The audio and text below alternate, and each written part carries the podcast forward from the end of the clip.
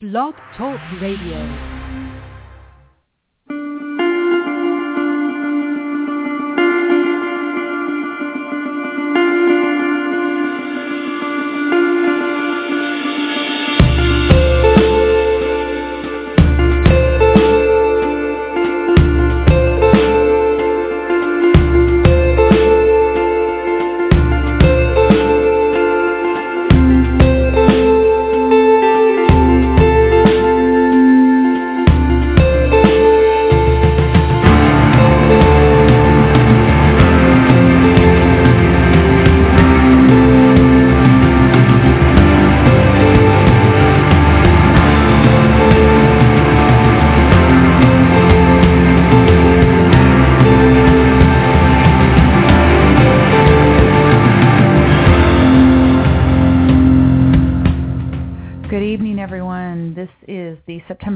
2014 edition of Don't Let It Go Unheard, where we discuss news, politics, and sometimes culture from the perspective of Ayn Rand's philosophy.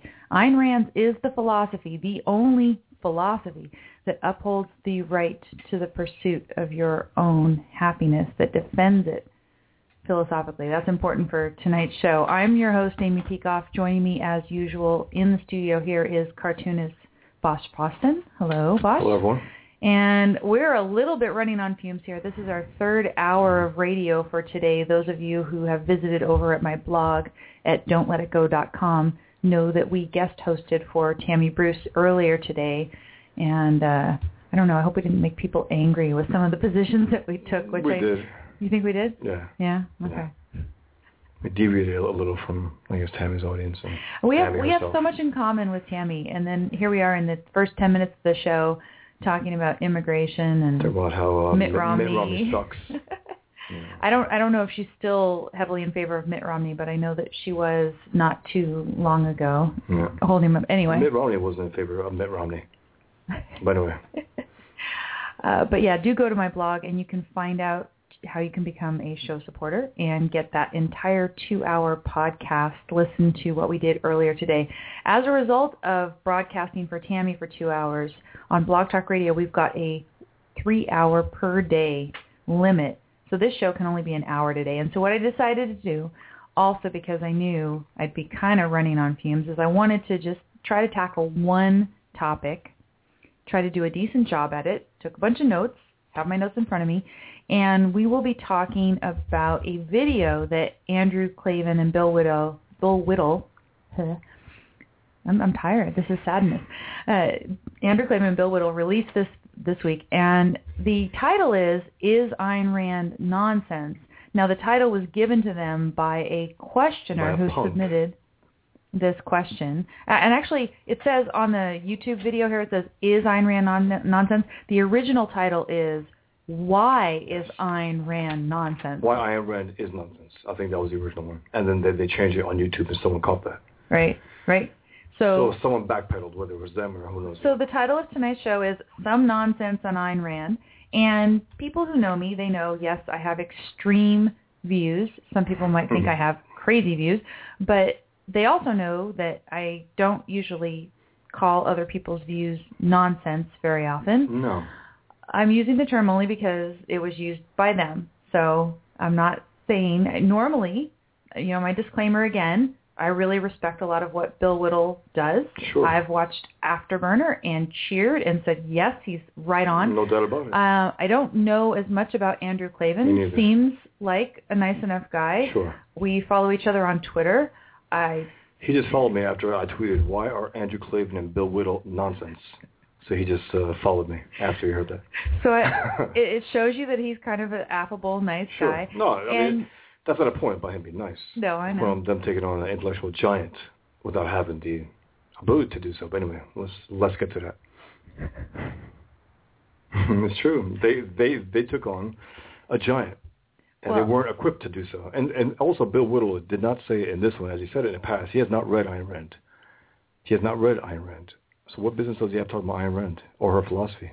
Well, in, He's going to get in, it wrong. In this video, he hasn't said that he, that he didn't read Ayn No, but- Rand, no, and no, he no, but that's what spoke as if he had read Yes. at least some Ayn Yes, Rand. that's what it seems like, but he has not. He's on record saying that he has not, and he also told us in person that he has not. So this is a guy who has not well, read but Ayn it could Rand. be that between the time of the last video and now he's read some. No, because he would he would mention it. Wouldn't it be worth noting? Say, you know what? Since I've read Ayn Rand, this is my argument now. I assume that he's read some because he spoke assume he about the specific language in which she would portray certain events You know what? It's, and it's how worth brilliant noting. it is and how yes, but it's worth noting that sh- that he did because he was on record last time that he did not read her. Okay, well, maybe we need to get him on record to say that it sounds like he's read at least some. Now, very first thing, and I'm I'm just going to go through this video, and I, like I said, I've got a few pages of notes here, so we're going to play it. We're going to, you know, you don't need to actually see the video to get the content, as long as we give you some good audio connection here over at Blog Talk Radio, and I think we can do it. First of all, it was published on the 3rd, September 3rd. September 2nd happens to be, among Ayn Rand fans, Atlas Shrugged Day. Everyone knows that Ayn Rand began writing the novel on September 2nd, and therefore she made September 2nd an important date in the book. The book itself Oh, begins Atlas Shrugged is mentioned. Yeah. Atlas Shrugged begins on September 2nd. So we actually had Atlas Shrugged Day this week. Bosch, you know, passed a graphic around. I also distributed the graphic, and it was kind of a thing. And then on September 3rd, this video comes out. I don't know if it's a coincidence.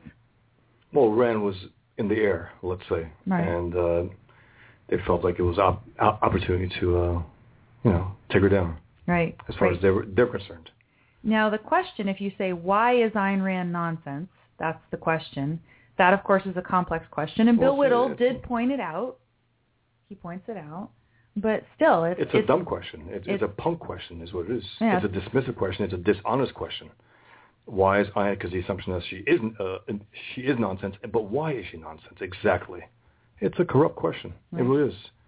Especially for Anyway. Ayn let's let's go ahead and start playing some of this, and we will get into the commentary as we go on. We have the chat room open over at Blog Talk Radio, Andrew and writes- Bosch has got his eyes on a comment right now. Andrew writes, Ayn Rand would whittle Bill down to size, no doubt.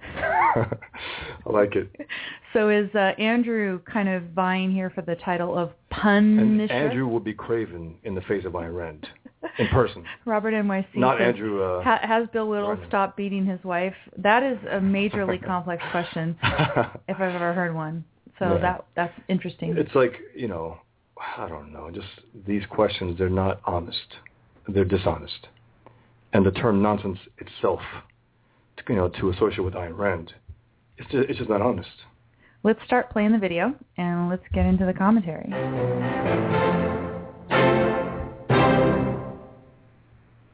Hi, everybody. I'm Bill Whittle, and I'm here with the man who always wears a denim shirt.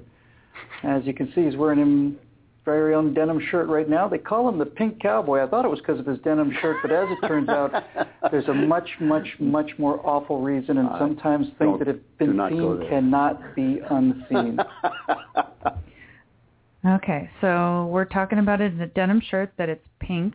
Yeah, see, they're opening up the stage, pretending they're just having a ball, just having fun, but they're gonna go take on, a, uh, they're gonna go take on a giant. So they- Klavan- I guess, I guess they feel nervous, so they have to laugh it up a little. I mean, you know, before the uh, taking on the giant. you know what I mean? Because like, man, she's a monster, so we're gonna have to pretend that we're cool with it, man. It's just one of the questions we got, you know. Every, no, they knew going in.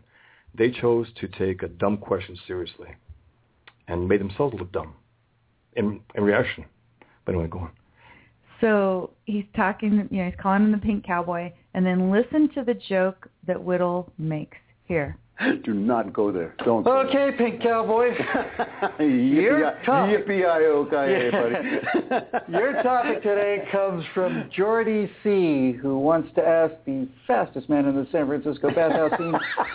He said Did the you hear that? fastest The- man in, in the San Francisco bathhouse scene. And then he goes right into the question of, of Ayn Rand. Now, I mean, I haven't watched these guys in these videos much. Maybe this is the way they always play it. But uh, they're about to take on this uh, question about Ayn Rand. And Ayn Rand is not a light topic. It's not. Well, and and who's offended by the joking about the fastest man in the San Francisco bathhouse scene? It, it's a gay joke, yes. Yeah. Yes, no doubt about it. It is a gay joke, and he wears, uh, I guess, pink shirts, and that's why he's trying to take a crack at him. Yeah. About bath, but you know what bathhouses are? They're sex clubs. I mean, Well, and that's that, films. that's the reputed thing anyway. Yeah. But the point is, is he's In New York, they had them actually, and they and they closed down, which is too, especially after the 80s with you know with uh, HIV, AIDS. But why? I know. I don't know why. They think it's funny, I guess. Anyway, that's the joke that's just before the statement of the Just question. before. So here's the question. Why is Ayn Rand nonsense? Not is Ayn Rand No, well, nonsense. well, why? is she nonsense? Uh, all right. Well, I, wait. Ayn Rand is not. not I've, I've read, I think, just about uh, certainly all of Ayn Rand's major works and a lot of her even minor works. And I, she's not nonsense. She's in a way, she's worse than nonsense. She's a great. Okay, Worse so than so she's not nonsense. she is worse than nonsense. Worse than nonsense. So let, let's get a definition of nonsense Yes. here. Nonsense over at the Merriam-Webster Dictionary online. Nonsense. Words or language having no meaning or conveying no intelligible ideas. Language conduct or an idea that is absurd or contrary to good sense. An instance of absurd action. Words or ideas that are foolish or untrue. Yeah. Ayn Rand, her ideas. Right. Foolish and untrue. But then, so then he's saying it's worse than that, which Yeah. means that it, i- if it's going to be, I would think of nonsense almost as kind of the arbitrary, where Absolutely. there's just nothing to There's it no- at all. It's, it's worthless. So if it's worse than that, that means it's something evil or bad. Yes. Yeah. And let's go ahead and hear why he thinks it must be evil or bad. I mean, he thinks it's worse than nonsense. Deal of good sense surrounded by absolute nonsense. So he says Well, there's, a, a there's a great deal He- of good sense goes- surrounded yeah. by absolute But also, nonsense. Ayn Rand was surrounded by absolute nonsense, and she was. She was always surrounded by absolute nonsense around her. The ideas around society. This kind of video about No, her. right. I know, I know. No, I know. But anyway, so he's saying she's got good sense and nonsense. So let's hear what he says is the good sense. Uh, the good sense, much of it comes, I think, from uh, Frederick Bastiat, the great, I Hold think on second. Reagan's favorite economist. The good sense comes from Frederick Bastiat. Yes. Do you understand? Yeah, she Not didn't- she didn't do anything, no. I mean, a- No. good sense comes from someone else. Right. The good aspect of Ayn Rand comes from someone else. Yes. An economist. Yes. Yeah. economist. Uh, the idea that, that trade is the one interaction that people engage in that does not involve force, uh, that And this is something, this idea that it, the center of Ayn Rand's philosophy is Yes, trade exactly. and the banning of the initiation Right. of force from human And that's relationships. Yeah. And As that's if, as if that's that. That's it. That's it. That's the good sense, right? And it, it's not even hers. It came from somebody else. This is the good thing about the good her. thing about her is someone else's ideas. Right. And, and the essence of her view is not any moral defense of rational self-interest or any of those things. But of course, he's going to dismiss those in a minute. So this is why. So this is the one good thing. And really that's from somebody Yeah. else, According to him. Bastiat. And I think he comes in here and says, oh, Bastiat was Reagan's favorite uh, economist or And? as if that matters. Mm. That he's just filling in for what he doesn't know. That's running down the business uh, is in fact running down the one thing we do in a free uh, exchange, uh, where everything else, that especially all the stuff the liberals want to do, it really involves the police coming to your house and taking your, your property away, and that's it, and it's theft. And she really does explain that, and she dramatizes it, and all that. and all that. So it's you know what, what businesses do is good. If you run down businesses, then you are destroying the one thing that is good because it's based on voluntary trade. And she and then that. anything else that people want to do other than just trading voluntarily. I mean, talk about a simplistic view, the, Of course. simplistic characterization. Any, supposedly anything else that anything Well- anybody else wants to do is involving police coming to your door. The premise here is that Ayn Rand's nonsense, so they have to go with that premise. I mean, they have to say, okay, that's the premise, that's the setup. So she's nonsense because this. She's not that important, first of all. Her ideas are someone else's ideas, and they did a lot better, but she just dramatized it. Right, right. Um, so, you know, there's this good thing that comes from Bastiat, and she does a good job of explaining why trade is good. There's no force. Anything else is theft, and you know, boy, she's good at explaining that. But it's it's a really broad brush, right? Because there isn't just trade as in business to business. There is companionship. There's knowledge that we gain from other human beings. So it's not the only type of interactions that we have. It's not like there's That's just some practical thing that just, it, you know, this works, this, put two and two together, and that's it, you know. well, it's not it's not just trade and then No. theft. Those are not only the two things. But he says, you know, okay, she explains it, she dramatizes it, she does this well. That's the value. Now we want to know why he thinks she's nonsense. Now you'll notice if you watch the video, he's shifting a lot in Yeah. his seat. I'm thinking, okay, maybe a little bit uncomfortable. So here he's going to go and talk about what's the nonsense. Yeah, she's nonsense because, for, well, for several reasons. I mean, one, uh, because she is an atheist and yet she thinks that there is an absolute uh, moral uh, standard by which to live, which is the absence of force. Okay, let's unpack this. So how could you possibly, according to Klavan, think that you- you're an atheist, You know why? that there is an absolute moral standard, and, and you know, of course, note again what he says the absolute moral standard is. The absolute moral standard is the absence of force. That's the absolute moral standard. That's he's equating Rand's ethics with don't use Right. force, Yes. and that's not what it's about. It not. about your rational self-interest. Now they do mention in their own terminology enlightened self-interest, yeah, but also but that is anarchism. I mean, they actually said that. Anarchy, enlightened anarchy. no, I yeah, think at yeah. one That's that's that's that's Whittle later. But, also, you you know what the problem is with him. You know what his problem is. that she's an atheist. Yes, that's Yes. the main core. Right. And then basically, it, you cannot have a belief system that actually, you know, has a morality that makes sense. You know, I mean, you you, you can have it outside of religion. You know, you know, you know what I mean? Outside of religion. Now that was let's the unsaid. now let's listen to him because I assume after saying that he's going to explain why Rand's attempt to establish an absolute morality without religion. Yeah. He, he's going to explain why it failed. That's right. Okay, are you ready? That's right. Ready to hear? Yeah. Okay, here we go. Uh, everyone from Nietzsche to the Marquis de Sade understood that once you remove God, you're living in a relativist That's that. universe. That's the problem. That, E- that- Everyone that's from the Nietzsche crux. to the Marquis de Sade. Yeah. I mean, come on, this is Th- Everyone. I mean, come on. come you on. know I mean? The hell is this? Everyone a morality knows this. based in reality? Impossible. You need it in faith. You need it in, in things that don't exist. That's morality. That's what. That's how you can guide your life Right. by believing in things that don't exist. So this is an appeal to authority. That's what I'm getting right now. The nice little No, appeal. morality based on reality doesn't exist. It can't. I mean, that's that's the gist there. Yes. Here we go. just no way to make that that case. But that's but let's leave that aside since so many people disagree with it. The Leave it aside because so many people disagree Yeah, with it's, it. It's my Yeah. main problem with her. But let's just leave it aside, you know, because uh, I might get some some Randians coming No, I, after me. I actually think that he meant he felt safe to leave it aside because he knows so many people disagree with her atheist morality No, no. anyway. Well, I took it from my perspective. I mean, Okay. I took it from the point where he says the ra- quote unquote Randians probably will, will come after me because he knows that some libertarians, some objectivists may watch his his stuff and also Whittles. He knows that. Okay. They probably get some emails. Who knows? They get called out on Twitter, probably. Well, really, I, well, I would have found it helpful there if he had given some indication. Yeah. Maybe he's going to say, "Well, there's the is-ought dichotomy," Something. and it's just some some Something, substance some meat. instead of just, "Oh, well, everybody knows." That doesn't No. work. you know, And Nietzsche and the Marquis de Sade. I mean, come on, everyone. Yeah. That that's so everyone. you get the appeal to authority in just the naming the, of the figures. You get in the tone a little bit of the argument from intimidation because mm. everybody knows this. You know, how, how would you? atheism? How how could you disagree with this? So Spitting out the word atheism. so he he doesn't really answer, and he mischaracterizes the ethics as well. Well, Yeah. well, he has to, and also at one point he has to misrepresent as well.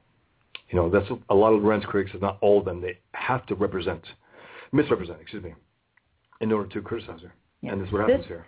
Y- The thing that's so important about the the also- banning of the initiation. The attitude also. Oh yeah. The attitude, the uh, lax attitude. I mean, they clearly have a problem with Ayn Rand. I mean, clearly to take that question, to take it seriously, and have a show about it. That's not. It's it's not easy to to to do a whole setup, to do a show. It's not. I mean, our show even. It's not. It's not the easiest thing in the world to have, to find the time and take the time and do it right. So they wanted to to do this, and they open up with these lousy jokes, uh, bad attitude, and then uh, we'll see. It gets even. It gets worse. So here we go. Is, Here's another she thing. Confuses. Um, she she confuses selflessness, which is a nonsense, with altruism, which is a good. And so what she says to you, she starts out by saying to you, like, uh, the self does best through enlightened uh, self-interest. Uh, and that is true up to a point, but there is a point where people act uh, not selflessly, but they act altruistically. And the difference between selflessness and altru- altruism is that selflessness doesn't exist. Everybody is acting for personal gain, even if that personal gain is joy. You know, and one of the Right. things that that uh, you know I think most Christians understand is that you do good for people, you experience joy, and there's nothing wrong with doing good to experience the joy. That's Who says there is? Well, but here's the thing, right? Because I sometimes if you do good for others and you experience joy, I think that's a good separate- thing. Yes, yes. But right? also And sometimes the the mere fact that you experience joy doesn't just doesn't necessarily doesn't mean that Right. it's the right thing. You, so he he's putting primacy on an emotion that you experience and saying the emotion itself is going to validate the action as as being okay. So there's there's that issue. But in terms of does he act you know does Rand actually confuse selflessness No. with altruism? Don Watkins has an excellent answer that I'm going to uh, get to here in a second. Let's go ahead. By the way, and he's a writer, Andrew Klavan, and he's writing a superhero character called Straw Man. Yeah, it's called Straw Man. Go on. Okay. You are bad. Let me let's play part the of rest that of is the self-interest that you find. What you what you uh, what the mistake is is getting the wrong reward from uh, from something. Um, uh, C.S. Lewis uses the example of marrying a woman for money. If you marry a woman for money, you're marrying her for the wrong reason. If you That's her job. Yeah, that's right. Exactly. To marry you for to money. marry me for money. But but if you if you marry a woman for love and, and to have her and to be with her and all this stuff, there's nothing wrong with wanting that uh, for yourself. And so what I think Ayn Rand mistakes is she mistakes the the vast array of uh, of, of altruism, the vast array of joys that arise from altruism and from helping each other and from standing together and not necessarily always That's acting not altruism. uh, by yourself. Standing together. No, he, Standing you together. know, listen to all the things he conflates there too. Yes. Not necessarily always acting by yourself.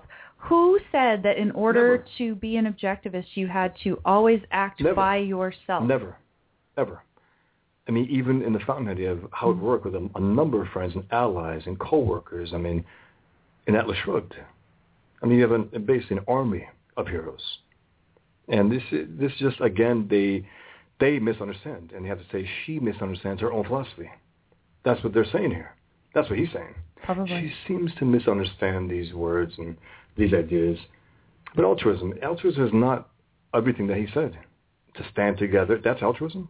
To No. stand together. No, al- al- altruism is the sacrifice of It a is. greater value for either a lesser value or a non-value, Also, and the idea that others are more important than me, on principle. putting others before self. Others are more important than me. Yeah. Everyone else is more important than me. That's altruism. And I I think a lot of people don't want to accept that. They want to conflate that with benevolence. Well, and also in his mind, he says, well, there's a lot of us who experience joy when we help others. And and let let's get to Don's uh, Yeah. piece in a second after I'm sure that Klavan is done with this segment because I I think Don makes an excellent point here. mistakes that uh, for the nonsense of selflessness, which is the reason all these people come and take your money away. Oh, I'm not doing it for me. I'm not doing it to have power, says Barack Obama. I'm just doing it to be fair. To do, you know, when you hear that, you should grab hold of your wallet. Uh, and she mistakes that, uh, those two things. And so she puts together this ethos of selfishness that leads men to blow up orphanages, Okay, let's let's get to the next point after the selfishness later. The, the- so Well, we gotta get to- to that point that you yeah, just no, to pull. yeah, we're we're gonna get It's there. a terrible point. It's no, it's a terrible point. Misrepresent- So, so, so th- this idea is she confused about altruism? Does she confuse? Ayn is one of the only ones who understands altruism. Yeah. Does, she does, identified it as yeah. the great danger that it is, Yeah. historically does, speaking. Does does she confuse altruism, which is something that he says doesn't exist because well, well, he always says selflessness doesn't exist because altruism is a good. Selflessness doesn't doesn't exist. Altruism good. That, that's what he said. right, right, right. But that's a, you know anyway. No, but selflessness doesn't exist, he says, because you're always doing something for your own benefit. In effect, you are Hobbesian. We're all Hobbesians. That Ho- you know, Hobbes is right. We're determined. We're always acting in our self-interest. And Even if we're not. Rand completely disagreed with Yes. that. She said, "Look, we have free will. We can choose to either act in our self-interest or not." And anybody, and every day any- we get stories. Every day we see stories where people do destroy themselves, where people do go against their own best interests. Every single day. To think otherwise, it's just not honest. It's in order to to uh, oppose Rand. I'm I'm not going to believe something that I know to be true. It's really sad. I mean, it really is. Yeah. So basically, you can be, uh, you know, Obama, but he doesn't even think that Obama is completely selfless because he thinks that Obama, when he says that he's doing things for others or for the country, He's he's, gonna- really he's doing it for power and for and, and that somehow that is in some way not selfless. Uh, You know, if, if Obama is doing things to take have power over people, Rand would say that is completely selfless Absolutely because it's not in his It's rational not his as a self-interest. president of the United States of America, especially. It's not. So over at the blog at uh, ari.aynrand.org, the blog, and I've got the link to the particular post. If you go to my blog at don'tletitgo.com, you will see the link to this post. Oh, we got the, the chat needs to be refreshed over here. Okay, here we go. So he, uh, what Klavan is saying here, writes Don Watkins, is that Rand's error is to conflate these two, selflessness and altruism, and then wrongly conclude that the only alternative to selflessness is selfishness, which Klavan suggests means only caring about yourself and not at all about others.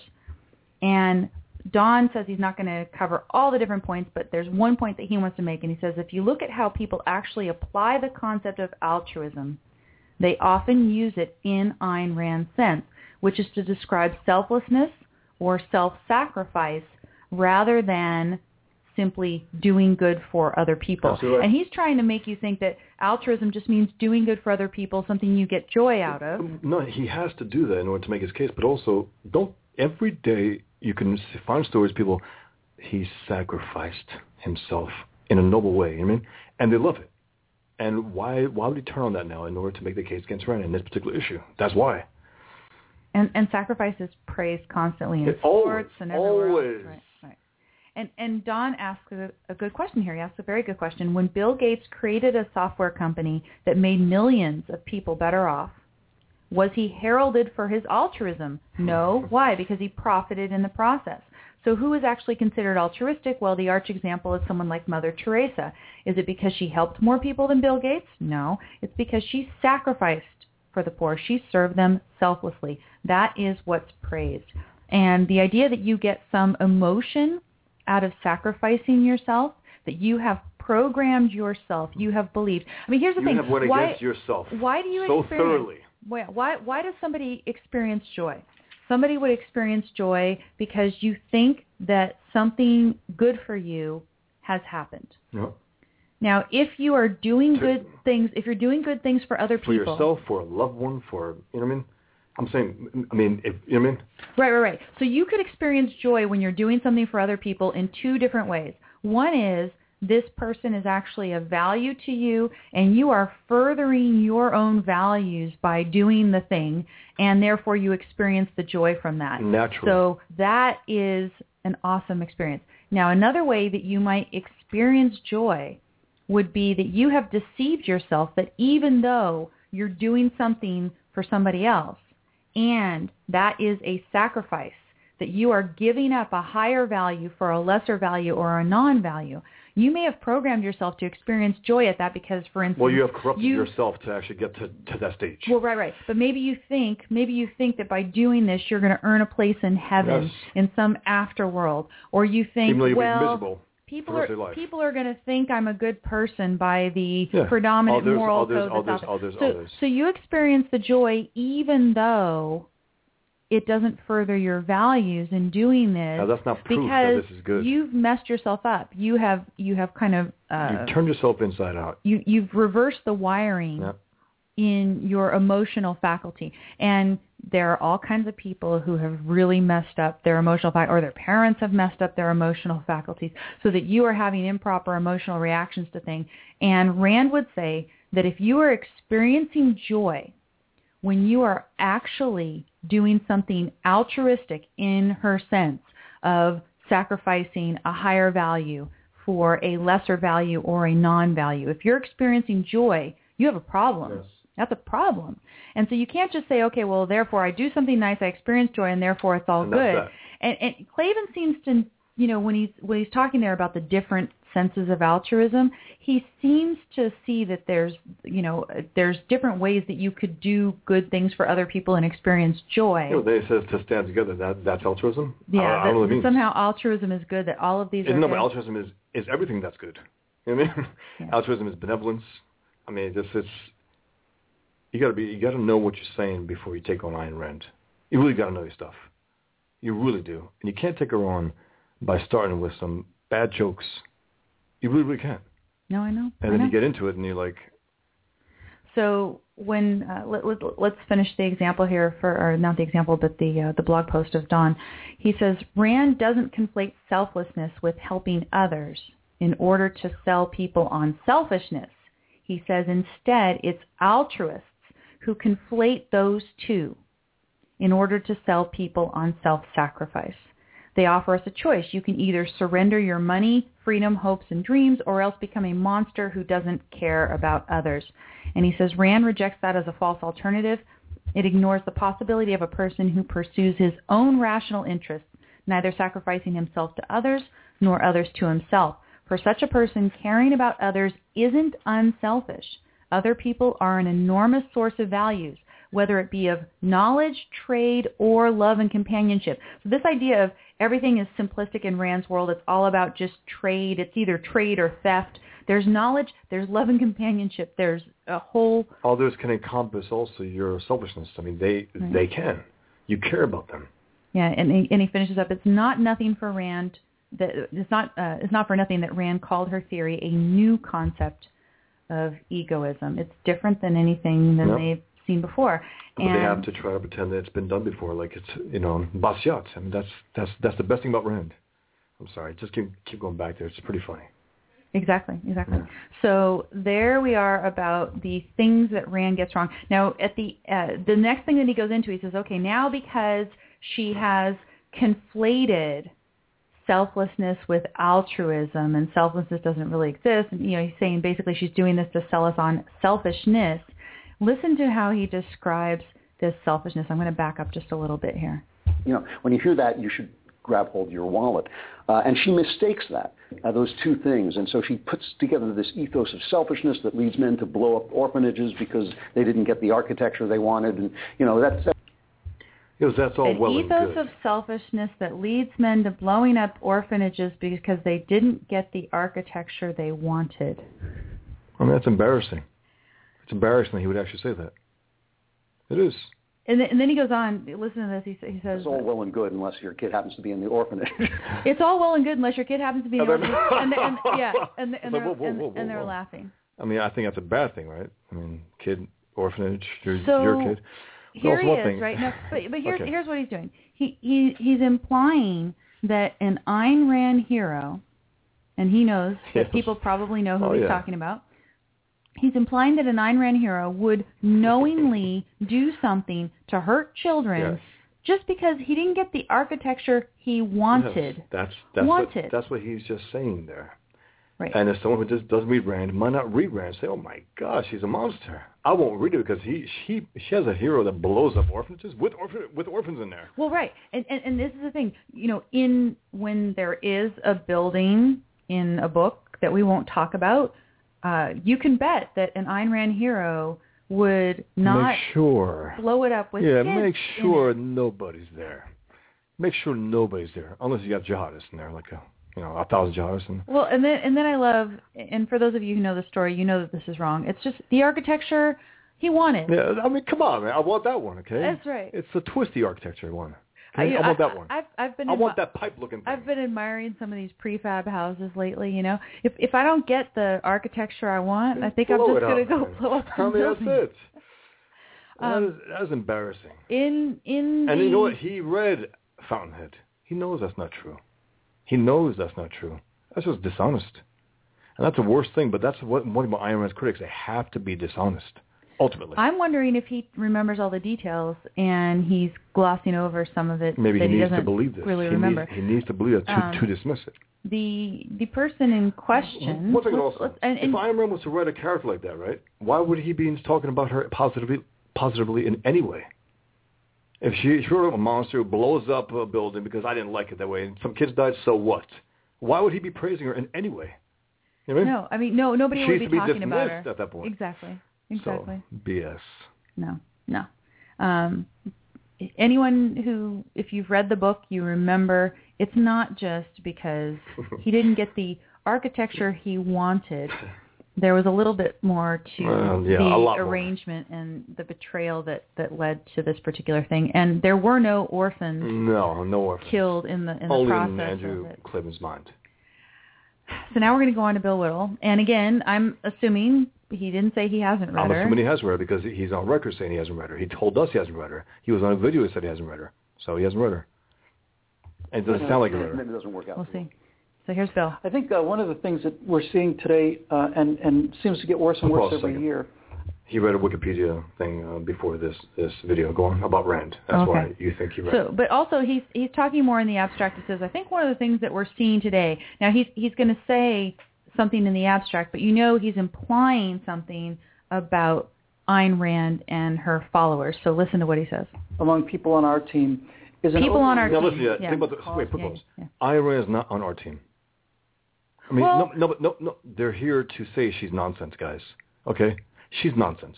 Don't take her seriously. No, don't but- take her seriously. Don't. She's nonsense. You Right. don't use that word. You don't. You don't use that word at all. You want to have. You want to have a discriminate a oh. video to disagree with Ayn Rand. Go on a more honest premise.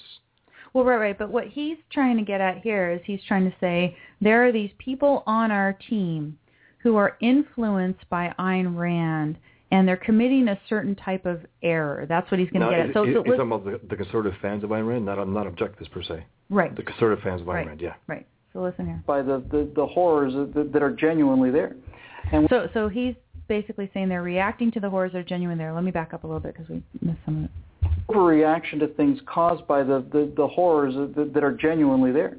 And we worry, as you said many times, I've never really thought about this before, but, but conservatives are the masters of the worst case scenario, and that's because we're wired differently than, than liberals. Uh, we, we would rather have our anxiety now so that we can not worry later. They'd rather have their anxiety later because later is not today and I don't have to worry about things today. Okay, so he's saying that people influenced by Ayn Rand and the conservative movement, in effect, and he doesn't want to say that ex- you Yeah. know, explicitly, but he's Yeah. implying it He's because implying he's it. talking about this problem in the context. He's saying they're overreacting to things that are actually a problem. And now he's psychologizing about why that might be. People who are conservatives, they want to worry now, and liberals, they put off worrying. So it's the uh, it's the conscientiousness, and Ayn Rand is just part of this overreaction to the things that are going on, and we're just we're just worrying too much. Um, he's a pretty serious guy, Bill Whittle. He has videos that I mean, are very serious. So is he overreacting also? that's what you would wonder. No, but that's what I'm saying. It's like he's, I, I guess, dismissing that idea. But we got some serious stuff going on, some terrible things in this country. Well, and on. he's done some hard-hitting analysis Absolutely has. of so what's the different point here? problems. But right now he wants he wants to play clown because they want to knock out Ayn Rand. Silly. Um, so I see people occasionally saying things like, "Oh, you know, you shouldn't have helped that runner-up because, you know, that that that's altruism and it's bad and, it, and it's self-interest and so on and so forth." Some of the stuff we've talked about before, it's a little bit silly. But So he says, people tell him you shouldn't have helped that runner up. Now I wasn't clear as to whether he was saying like a runner up on a contest, but I assume he's saying there's a runner, there was somebody who was running who fell down, that you shouldn't have helped this person get up because that would be altruism and that's bad. And he references, he says, we've talked about this before, there is an earlier video in which they were talking about that Ayn Rand actually advocates that you don't stop to, for example, help a drowning kid or something a that you could do on very. the side of the street just walk by. You walk by because you know, yeah. that's their that's their idea of Ayn. They have to believe that about Ayn Rand. Have to. Jesus would would pick her up and snuggle her and kiss her. I mean, but Ayn Rand would walk right over her. basically. and and then he ends it. Oh, it's, it's a little bit silly. So what is he doing here? First of all, he's mischaracterizing Ayn Rand's view. has to. Ayn Again, has Rand clearly and all objectivists in general say, hey, we are benevolent people. We don't believe that we have a moral duty. But if you see somebody who is in trouble through no fault of their own, and you can easily go help them. I remember because the day that we were talking about Right. this video was not that long ago, and it just happened to be that on that day I had been driving down the street in my neighborhood, and there were four dogs just like running the street. Mm. They had been mistakenly let out, and I pulled over my car. And I, I mean, I love dogs. Okay, so I pulled over my car and I got out and I figured out how to get all wait, these wait, wait, dogs wait, wait. going. You didn't drive into them? Yeah, you, Whoa, like just whoa, run whoa, them over. Yeah, did you do that? Because that's what Bill Whittle said we would do. Just drive right into them. It, it was Run them over. you know, it was it was altruistic. I, I love dogs. They're cute. They're adorable. I like to help them. I mean, I think there mm-hmm. there was one time that you were walking with me, right? And I saw that yeah. dog, and I tried to read the ID tag, and I made a mistake and put him in the wrong yard. hilarious. So. I mean, you know, the, but but Whittle would say, "Oh my God, I'm a bad objectivist Yes, for doing this. yes. I've I've sacrificed my." Because he doesn't understand objectivism. That's the whole point here. They don't get it. So why did they even take it on? Because they have to dismiss her. They have to extract her from the conservative movement as far as they're concerned. Because she's an atheist. She has no place here, guys. Yeah, like her stuff. She, you know, but this and that. But just fully, she's not us. She's not on our team ultimately. So she has to be jettisoned. That's that's the, the gist here to me. Yeah. So this idea of saying that you know you can't help someone who's fallen down. I mean, you're right there. You can help them out. Uh, I couldn't help the It's dog a principle not to help, be, right? It's a principle, yeah. That that's one of the principles, right?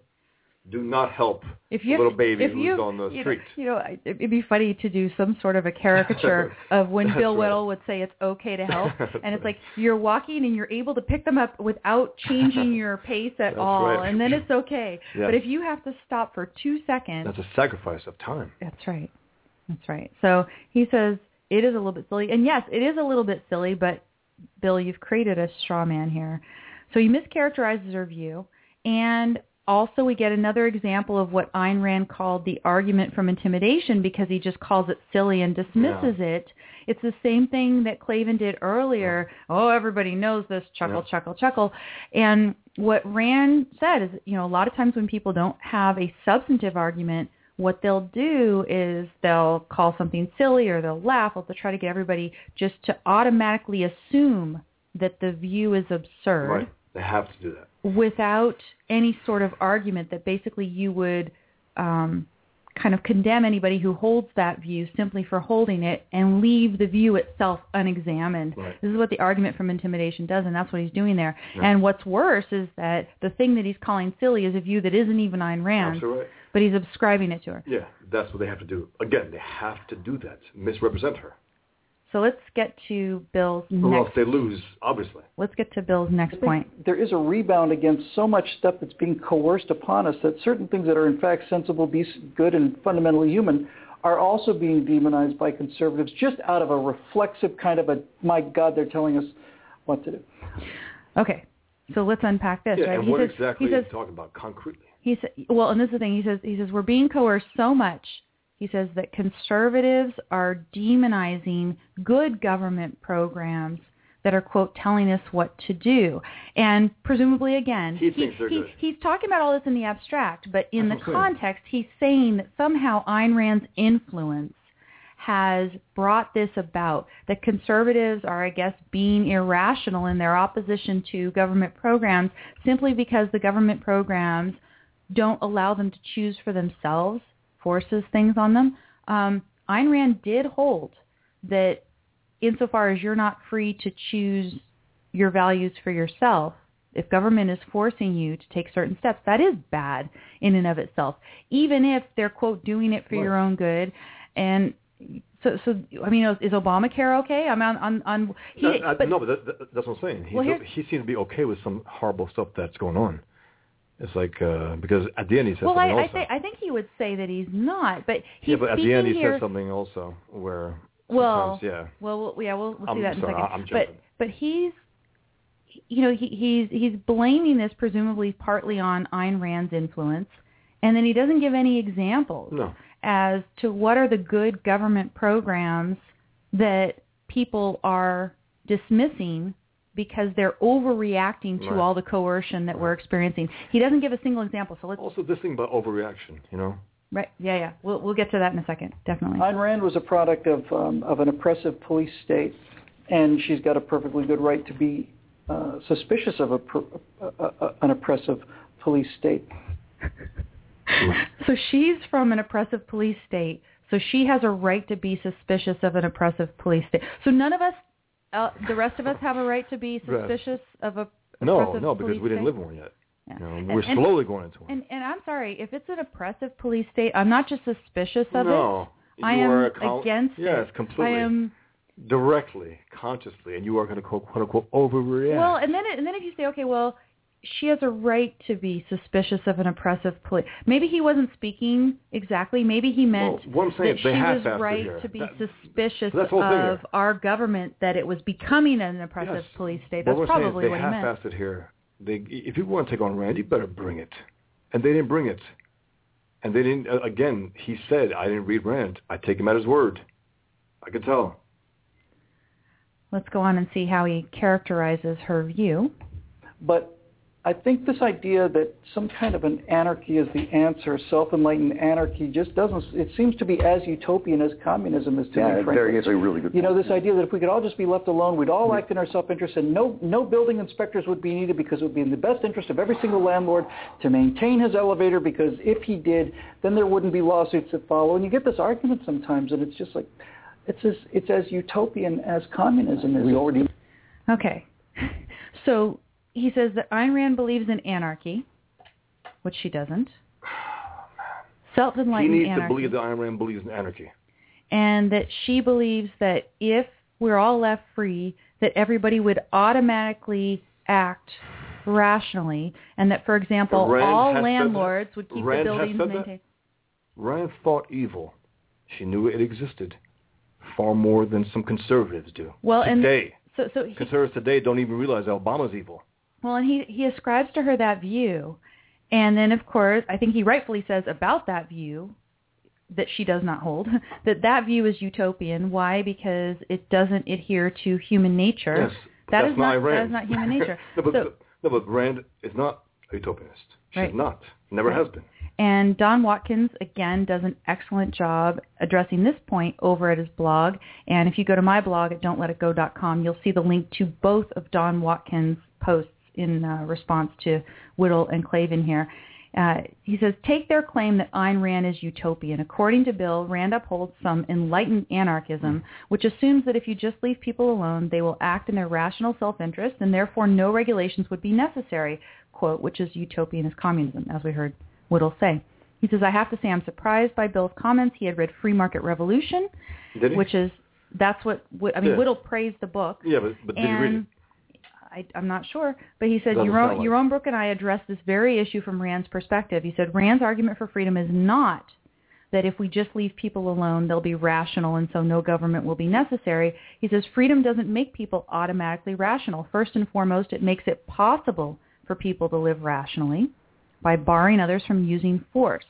And this is the reason that we bar the initiation of force from human relationships. The fundamental is the necessity to act rationally in to order to have- sustain our lives, right? just- don't don't They, they they take lack of force as the central principle, but it's it's for a Non-force reason. is Right. objectivism. That's the definition, right? It's non-forcism. That's right. Isn't that objectivism? And he says the kernel of truth in Bill's account is that when left free to act rationally, individuals have every incentive to act rationally, since that's what brings you the rewards. The people who flourish and prosper are not moochers, frauds, criminals, but those who choose to think and produce.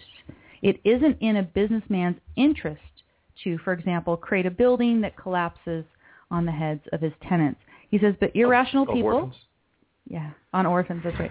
Irrational people will always exist, and he says there Always. there will be businessmen who create unsafe buildings in order to earn a quick buck, and that's why, contra Bill, Rand was not an anarchist, but a defender of limited government. You need government, she held, precisely because people won't always be As be Yaron Brooks rational. says, government is a necessary good. That's objectivism.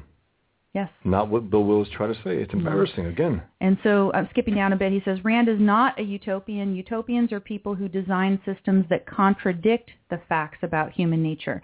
And the way that Whittle was characterizing Rand's view, it did contradict. Absolutely. But Rand's actual view, which is not an anarchist view because she realizes that people won't automatically be rational and that we need government to redress the wrongs, right? That is Rand's view, is not a utopian view. It takes into account human nature.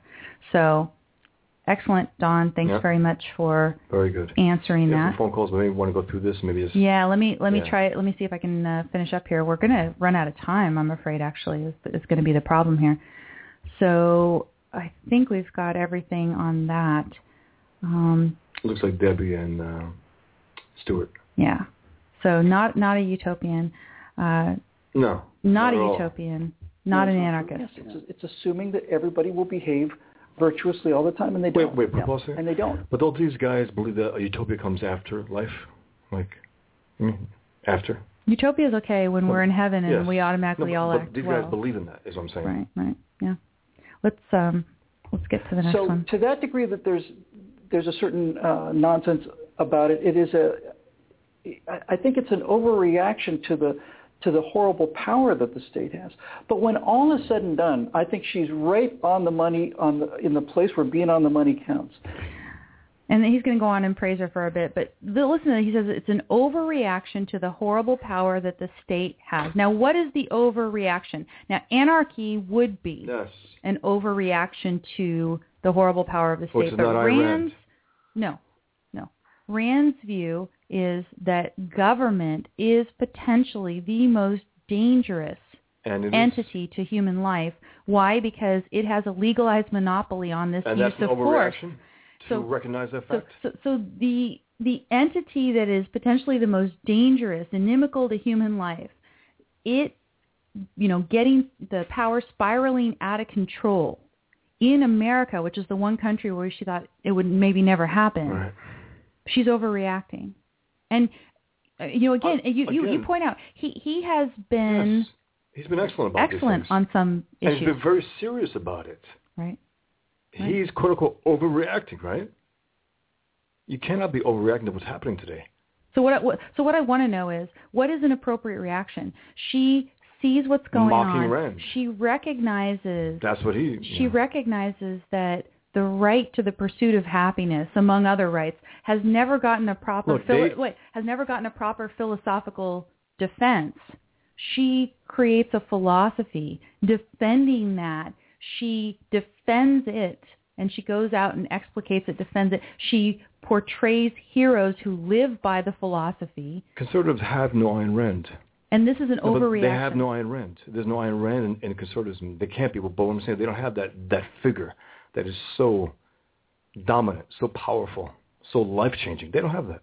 And I think some of them just flat out resent it. I think the left does, and I think some of the right do it as well. I'm not- I'm but not- she's so powerful, they have to talk about her. They can't dismiss her. So therefore, let's just call her nonsense and spend a, what this whole video about it. Because Right. you know, she's just nonsense. I mean, that's just silly. Let me let me play the last little bit here, and there's a one more thing I want to talk about his comment that that cooperation and trade and the ability to seek your own happiness are the qualities that make a Disneyland, and that and that the and that the parasitical class that is working the producers to death in the name of moral superiority to take from those who are working to give to people who not only can't work but don't want to work. Okay, so listen to all of the package that he puts mm-hmm. together. So you're working them not just hard, but to death. Okay, so it's bad to work them to death. Uh, it's bad to feel morally superior about this when you're taking from them and you're giving it to people, not just people who can't, because I guess somehow if it's people who can't work, maybe that would be okay too. Yes, yes, Uh, clearly so, that is. but people who don't want to work. So he's he's playing it very safe, right? He's saying, look, there's this very one safe thing I can say as a conservative that Ayn Rand really nails. But see, Ayn Rand does more than that. A and, lot and, more. And a lot of the things that you are, Bill Whittle, implicitly accepting here, which is that, well, as long as you're not working them to death, maybe it's okay. As long as you're not claiming mo- mo- you know moral superiority, maybe that's okay. Or as long as you're giving to people who can't work versus people who don't want to work, maybe that's okay. These are the implications that he leaves Yeah. here. So let me just continue. and claiming the moral high ground in the in the process, I think that's when she's right on the sweet spot. And when she gets into the specific language of how these thieves operate and the mechanisms Yeah, of their great, laws, great, yeah. she's unequaled. Yeah, no, that's absolutely right. And you know, you make a, an excellent point too that when the left abuses terms like fair, oh, you've got to pay your fair Mm-hmm. share, or caring, you don't care like I care because I support government programs. Uh, when they misuse terms like uh, racist, they call you racist just because you notice some Mm-hmm. truth about the, this the uh, operation of the world.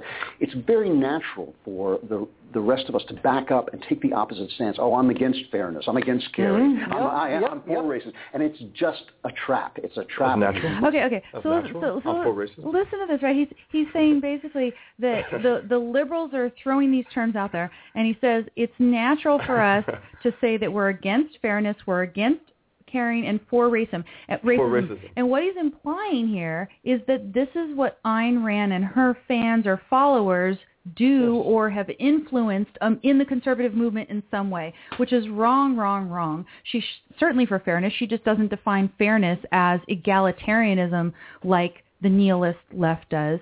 Uh, she's certainly for caring, but she's not for caring for people that you have no connection to whatsoever. How about caring for for loved ones? Or- or- and she is certainly against racism. Uh, you need to go. Uh, now, now I, I think he was being a little sloppy there. I don't think he's accusing, but you know, matter. but the point He is, is the way that he's saying it and the context in which he's doing it, he's implying. These guys and put, and, themselves out and here, there are people, and they got to be judged. and there are people who are ready to believe yes, that. that's that. That's the whole point. They have tried to discourage people from reading Ayn Rand. They're saying she's nonsense, guys. Get away from her, okay? Go read uh, some conservative writers. So, so they're portraying Ayn Rand as actually, you know, holding an indefensible position. They're mischaracterizing her views. They're, they're saying it, yeah, it's a knee-jerk overreaction to bad stuff that's out there. And then they have this whole weird thing in the end about Weimar. the only one keeping things together. Weimar Germany, and I don't know enough about the history, but Bill Whittle says that some businessmen in Weimar Germany really were doing bad things, and so therefore it's like they should have been paying more taxes to save Germany or some not. You know, I, I, sometimes- I don't even want to unpack it. You know, or sometimes you're going to find yourself agreeing with these terrible things, and just to, all, I mean, it's just at that point it got real, real sloppy. well, and, and at the end they just are Yeah. joking, and I and I think we're basically done We'll with this. take two quick calls. I, I can maybe take one quick call or two quick calls. Who was the first call? I think it's Debbie, and then I think it's uh, Stuart, and I don't know the third. Debbie's the only one who's got the But- but question only- mark. only- Hi, Debbie. Only a minute each, though. Hi, Amy. Hey, Debbie. Yeah, we've got a couple minutes.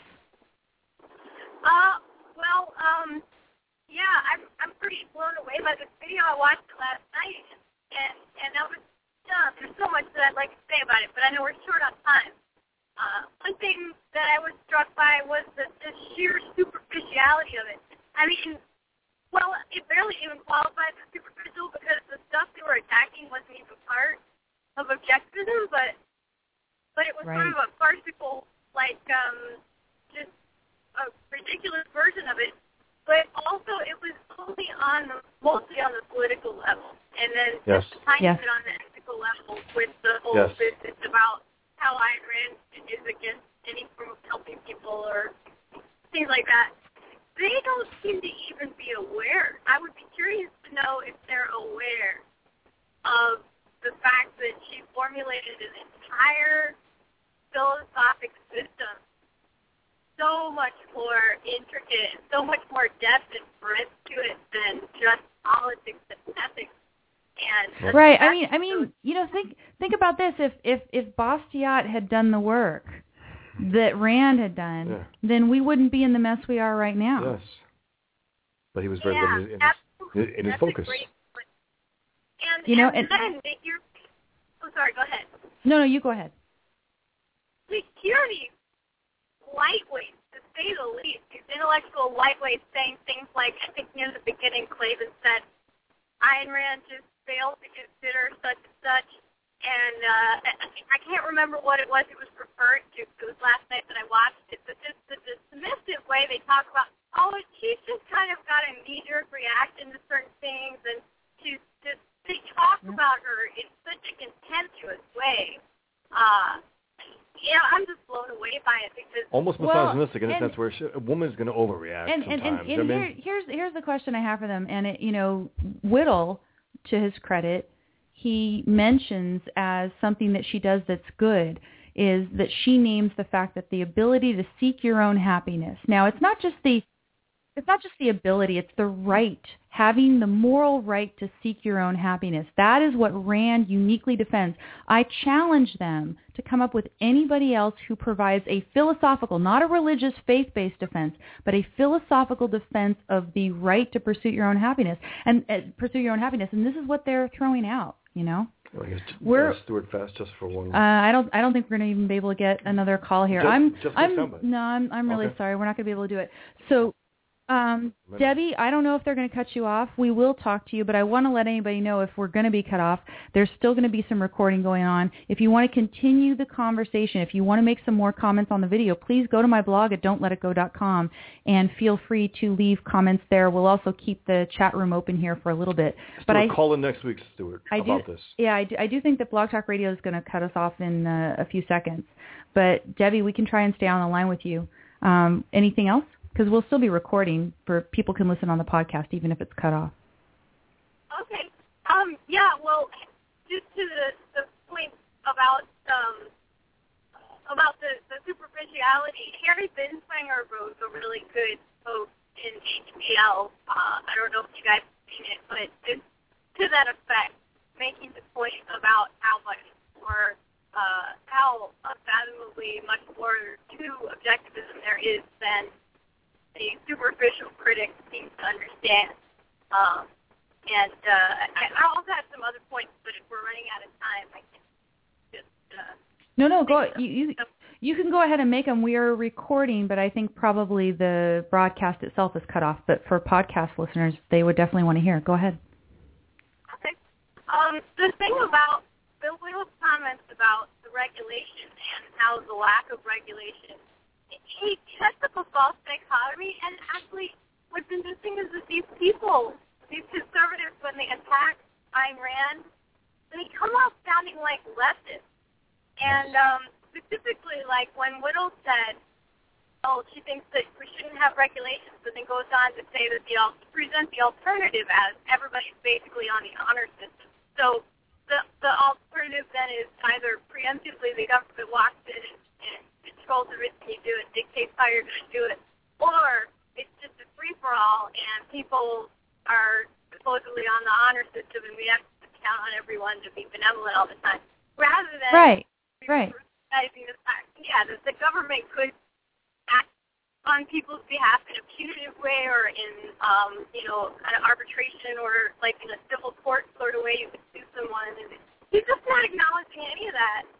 So no, no, um, exactly. and and um, you know, the the other day I saw this story, and it was the Federal Trade Commission has done some sort of settlement with Google, and apparently in some of the apps, the Google apps, kids were able to make purchases without truly consenting, right? So I could see that you could have even specific government agencies with specialists trying to figure out what would actually be consent in the context of using an app on a game, you know, a game app in a phone? And would should kids be able to consent and purchase things and be financially obligated to to buy them or not? These are valid issues. These are actual valid things. And and and if you know there's a there's a company that is taking money off of parents' credit cards because of what kids are unknowingly doing while they're playing a game, that's some kind of fraud potentially. Now, you know, again, you'd have to look at the substance of the particular case, but that would be a valid government function. But it wouldn't be regulation in advance. It would be redressing a grievance after the company has done something wrong, right?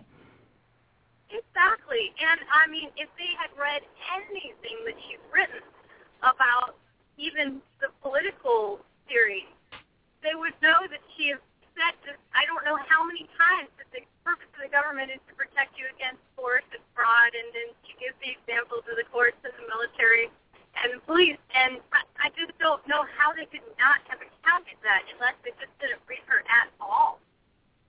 Right, and and again, we don't know how much Whittle has read. It sounds like he probably skimmed something that impressed him in terms of the language, the descriptive language of some government wrongdoing.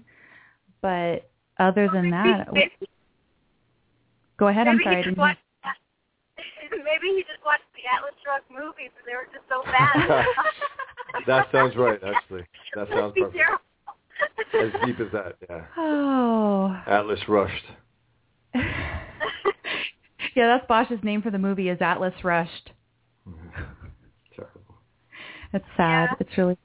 And anything else, Deb? Or actually, we're going to try and take. uh Actually, I I don't know if the other callers here are just hanging on to Well- listen, well, or whether what? they actually have a question. Well, uh, he never. He didn't. He didn't but- ever hit the question but, icon. But uh, But thi- did he say in the chat room that he wanted? Yes, oh, okay, yes. okay. so is that cool with you, Deb? If we go ahead and take another call? Absolutely. Okay. Good okay, talking. Excellent. Thanks for calling in, Deb, and we'll talk to you next time. Okay, here we go. Are you there, Stuart? Hi, are you there, Stuart? Hi, I'm here. Can you hear me? How's Hi. Yeah, so we're still recording. I don't think we're broadcasting live anymore, but at least I think those who are here can hear us. So that's excellent. Thanks for calling in.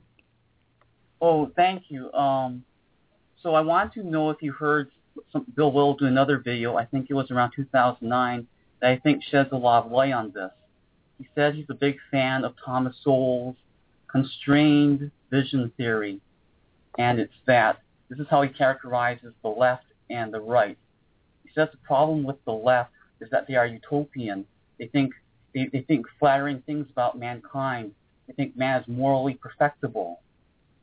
You know, they think Mm. humans are good, rationality is good, and this means humans can be morally perfect, which means completely altruist.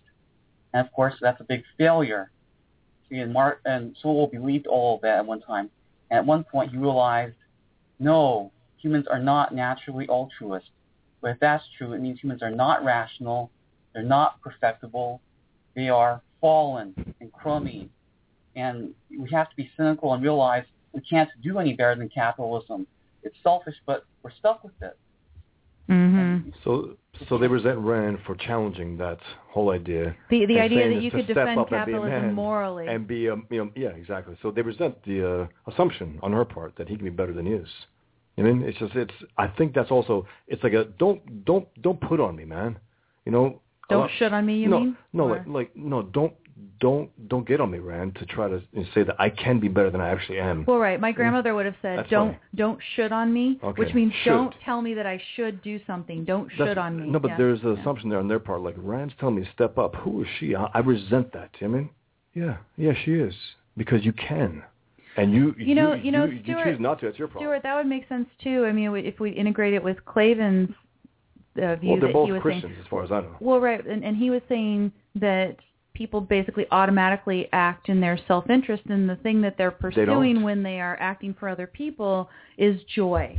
So this is they're, they're always trying to get something out of it, and the only problem is if People you're trying to get the wrong. So it's so it's so it's okay. So no, no one does it out of resentment. Like I, I, I Well, want to help these bastards because I I'll get uh, you know, some some some It's- payoffs it- it- in the it's- afterlife. It, it's okay if you're getting nothing but joy in this life out of it, but if you are getting something else, then somehow that's bad. Yeah. Anyway, but uh, d- decent observation. So you think that that explains Whittle's positions also in this video? Yes, and I don't know if his mind can be changed because um soon after he did that video, he actually interviewed Elan Journo. And they, they talked about that very thing where Elan Journo said, you know, Ayn Rand's view is neither of those. She's, she's for human beings. She believes in the greatness of humankind and thinks it is good to be self-interested and care about eudaimonia and human flourishing and all that. And Bill Whittle was very respectful. He was very civil. There was no rancorous arguing. None of that shouting you see on Fox News. You know, it was very, it was No, very no, good. he's he's always he's always very nice. Always very nice. Yeah, yeah, it was very cordial. And he said, uh-huh, uh-huh, and he listened to Elan Journo. And soon after that video was over, and I started watching Bill Whittle's normal videos, he just went back to being the way he was before. He said all the same things as he did before. It was as, it was as if that conversation never happened. Mm. So, so I think that, so a friend of mine said, well, maybe, you know, Yaron Brook can talk to them about it. And my suspicion is that if Yaron Brook went and talked to them about it, you know, Bill Whittle would be very nice and he'd say, okay, I'm listening. You know, and Yaron Brook would say what he needed to say, and he would be very friendly. And I think after that, Bill Whittle would say the same things he said before as if there was no dialogue. That's my suspicion. So then basically it's a self-fulfilling uh, prophecy in the, uh, because he's saying that people can't be changed and he's not changing. Well, Uh-huh. I don't know. You're, sp- you're supposed to laugh. That was a joke. No, but also, you know, he presents the idea that he should. I mean, that he can and should. I mean, he he Rand- he he is a smart guy. He's an accomplished is. guy. He's a That's why this knowledgeable is. That's guy. why this is embarrassing. That's why this is well, absolutely embarrassing. I mean, I think he's set in his ways. No, but the, no, what I'm saying is he's he's talking about Ayn Rand, who he hasn't read at all, and he's talking about her philosophy. He's going to misunderstand it naturally. So he should shut his trap. Klavan talked about it. Let him yap away, but he got it wrong too. Even though he claimed to. Well, and again, I mean, have this, read it. you know, I, I noted that Whittle was talking about things in the abstract. He had to. and he was talking about them in the abstract and yet But implying then something about the was talking about influence them- of Rand But on the Clayton was talking about them in, in the concrete, in the wrong concrete of Mhm. orphans being killed in a blown up building. you know what I mean? He was wrong about the abstract. He was wrong about the concrete. So you know, nice, nice uh, takedown of Rand, please. You know, I- the, the thing that really gets you about this is that these are intelligent fellow travelers in the sense of anti-leftist. And they're basically telling, the, which I think, I think I know at least Clayton was a former liberal leftist. I don't know about Whittle, and they still cling to some of that stuff. They well, still, but it's not just they, that. It's that they stink of that it. Here, here is Ayn Rand, who is one of the most. Uh, she is, I think, the most. But they have to say Yes, she, she is. she is. They, they, They even have the- to concede from, that. From their perspective, she is one of the most powerful allies. No and then, doubt. and then they're mischaracterizing her view. Yes, and to so, their viewers. suppose, suppose you're a liberal and you watch this video, you, and and here are these guys who are supposedly conservatives, and even they are saying certain things about Ayn Rand. I, I mean, basically, if you're a liberal, you just say, "Oh, yeah, well, that's what I always thought about her too. Isn't that Yes. great?" So they're Pretty much in sync. they're contributing to the dismissal of. Rand They are. in an unfair and that's a terrible way. thing. And uh, people have been doing that for the last few years. I think there was someone recently we had to talk about it. Someone else was dismissing Rand in a wrong way. They just can't. They can't get over her atheism. They just can't do it. They can't do it. Mm. Yeah. That's their problem. Well, and I think that tells you there that the fundamental is not this non-initiation of force. There's so much more to it. Any anything else, Stuart? Oh yeah, I think a, a big hurdle with them when they say, you know, you can't have absolute morality without God. I think they're equivocating absolutes with intrinsicism. They think Mhm. if you say this principle is absolute, it means there's nothing left to be said about it. I'm telling you everything you need to know, to know right now. There's nothing else to be questioned. No more investigation or debates to be had. I'm giving you everything you need to know. You know, and you know, they, you know like like what the Bible says, like the Ten Commandments. They, Exactly. They, they have to understand that to say that principle is objective means it's consistent. You can test it, and it is subject to testing, subject to nuance. You can learn more new aspects about it. You can look at from new angles. You know, Subject to see- being applied applied in certain contexts, and that it sometimes can be difficult to apply morality in certain contexts. All of that stuff. You know, that thought did occur to me when I was making my notes about the fact of you know what what they mean by absolute. But the fact that he didn't make a single substantive argument after making that assertion that all he did was talk about Nietzsche and the Marquis de Sade and, you know, oh, everybody knows that you can't do this. He didn't make a single substantive point about why it was impossible. I, I didn't even want to give him the credit of, you know, oh, well, it's because he's got this uh, this idea of absolutist well, they, morality. They, they believe that atheists can't have a morality. They, I mean, they really have to believe that, that there's something wrong with it. The Atheism, first of all, there's something wrong with atheism to begin with, by the by the nature well, of it. but th- think about this, right? If if they believe that it's impossible, then this is why you see all those polls where they say the last politician that I ever want to elect Atheist. is an atheist. Yeah. Why? Because they don't trust us. So there are atheists, of course, who are just relativists right, and everything well, else. yeah. But if you're an atheist and you say, "Look, I have moral principles by which I guide my life, and these principles." Some of them sound a lot like your moral principles, and yet I have a rational foundation for them. It's not based on faith. And you tell them, you know, there's well, that's to be di- honesty to be and justice and integrity and all these things, and they say, "Oh, that person must be lying. They're just full of crap." No, but they have to believe that, is what I'm saying, because they're like, morality is religion is God. Without God, Well, right. there is So no morality. You know, so then we seem dishonest to them, I think. And and I guess uh, you know, I've I've friend requested Bill Whittle long ago, and he's never answered well, we my met friend him in request. person. He's been a little cold to us here and there. He has, and But he's friends with you us, on Facebook, I think, isn't I he? think he is, maybe. I mean, I know we, we interacted. But, he, but he's been cold. And, Yeah, you know, why- we asked him, have you read Ayn Rand? He said, no, people keep telling me that. Why, do- why do you think, Bill? It's because he has a lot of substantive Yes, he does. opinions And and, that's the whole point. And, That's and, what- that- and, that's and, what and again, this is this yeah, and that, and that is why, and that's why it's worth spending time on this. When he singles but the out of Ayn Rand. when he singles out that cooperation and trade and the ability to seek your own happiness is what leads to Disneyland, basically the happiest place on earth, that's something, and it's just sad that he would dismiss Because other in- conservatives in- do dismiss the whole idea of happiness. well, like, right, and um, and that he would dismiss in such a casual way the woman who has given the best, and as far as I know, only philosophical defense of this, just Of the right to- dismissed to- to in, in, in these videos. Any anything else, Stuart? Oh yeah, um, Bosch, in the previous video where he said he didn't read Ayn Rand, that was in 2011. So you know, I don't want to. So maybe, maybe it's, I'm just thinking it might be possible that he's read something of her since then. Possibly, you know though? Since he noted it then, and ma- meaning he had to be somewhat honest, said, "Well, I haven't read her, but he- he'll say this." This time, I, I imagine he would have said, "Well, since since you know, in the last few years, I've read her, and this is what I- what I understand from her." Well, he does refer in the video to specific language of hers describing the wrongs that government he told us he hasn't read her, and he said in the video he hasn't read her. Okay, but that was years ago. it's not years ago. A Yeah. couple a couple years ago. 2011, three years ago. Okay, three years. He said three years to What I'm saying is, Rand. you're going to go on the record, I haven't read Ayn Rand at all, and then you're just going to read her without any announcement of it, especially when you talk about her. I imagine you're going to mention it. I imagine you're going to say, well, since, you know, the last few years I've been, I've been putting on, putting on, but now I finally read her. Maybe he's read some passages. It'll be of- nice to know. Maybe he's read some passages. It'll be worse for him if he has, but it'll be nice to know. Maybe he's read some passages of Rand in the context of Don and Yaron's book. Maybe he has, That's and that's that, thinking, and that's that. It's it possible. could it could be. But then again, Klavan, you know, Klavan said he read almost all of her, all of her, all of her work, and to be to well, mischaracterize it her that major way, works and a lot of her minor works. Yeah. Anyway. There are no minor works for Ayn Rand. By the way, go on. Okay, so uh, anything else, Stuart? I feel like it yeah, I guess Klavan and Bill Whittle keep saying they're hassled by rabid objectivists. Kind of makes me wonder, you know, what what do they mean by that? Are they getting really angry, angry diatribes against them?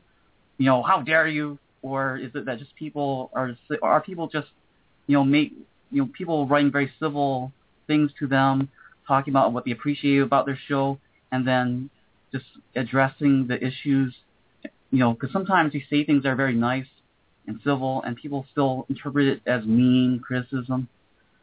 So it makes yeah, me wonder. and I I don't know I don't know what they've gotten. I mean, I know that what you're describing is the spirit in which I intend this entire critique because uh, you, again, I don't know too much about Klavan's work, but I've seen a number of Whittle videos that I have just loved and have really respected a, a lot of what he's done. So I, it's uh, to me, it's just it's just sad that you have somebody who is an accomplished intellectual, you know, public intellectual out there, and who is misrepresenting someone who is a personal value, but not only, you know, it's funny. I, I was trying to think of how to formulate this earlier, and I was like, she's she's a personal value to me, but the reason is because of what a tremendous value that she is to the entire civilization Absolutely. surviving. I mean, you know, here's this very important figure, and to be disrespectful of her, you know, I just, I, imagine the world today without Rand.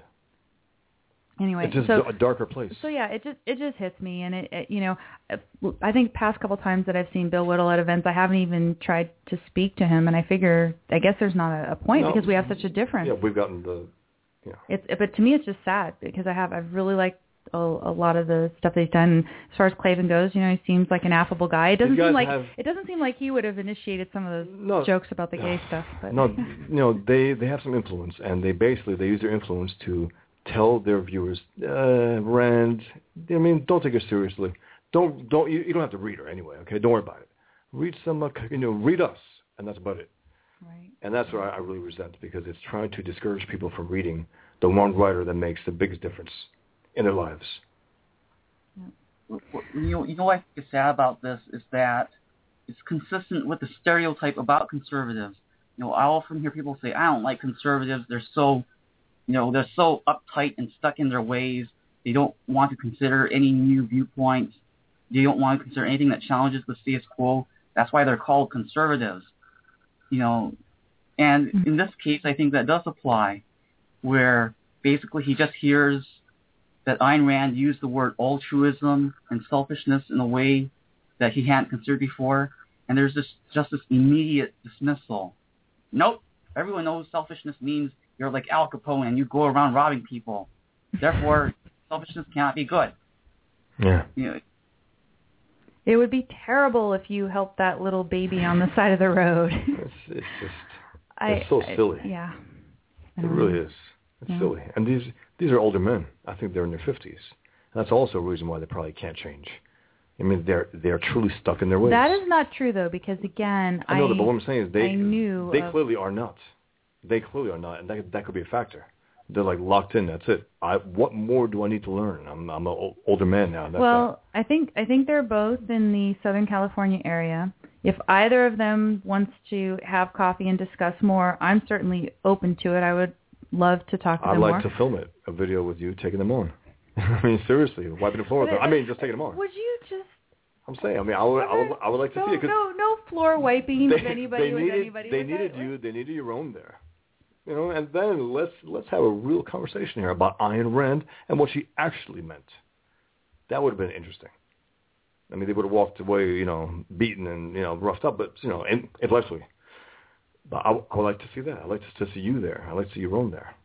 Don. Yes, Don. I mean, not not all at, at one time It would be overkill. You know what I mean, I, yeah, I, you know, they'd run. if you if you had the two guys and you had Don and Yaron, that would probably do it very Yes. easily. But Let's say actually that's wrong. Let me tell you what I actually meant, and then argue against that. Ankar Yes. would. Then argue against what her actual position is. But it, sa- it Not what you it, think it, her sa- position it sounds is. like Elan did an admirable job talking to Bill Whittle. It didn't have an effect, but well, anyway, we'll see. Always open to the discussion. And yeah, guys, I just wish that you hadn't treated in such a casual Such a- way, such a a, a, dismissive thinker. way, Rand, who you know, again, There's nobody like her. no one. Nobody. And that's not just as objective. This is, even conservatives will concede that to a point. They will. There's nobody like her.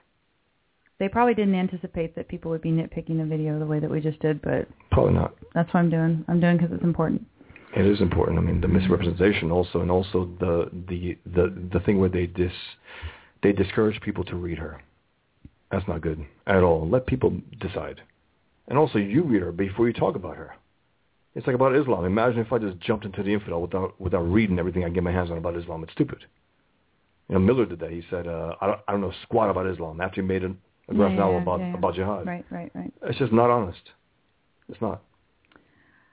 Well, I'm I'm getting a little tired here because we're coming up on 12 hours since I started broadcasting this morning for Tammy Bruce. Can you believe that? Almost two and a half hours. Eh, Uh, Bosch, you of seem like you could go on. I- do you do you, do you want to keep talking? yeah, I mean, about You on my own. yeah, No. you you and Stuart. No, no, fine. I mean, I, I, Uh, this is oh, this is your show. What what Don't you let oh, don't let it go. Your show. Don't let don't let your you know your show go. I did want to ask you just one quick thing about terminology.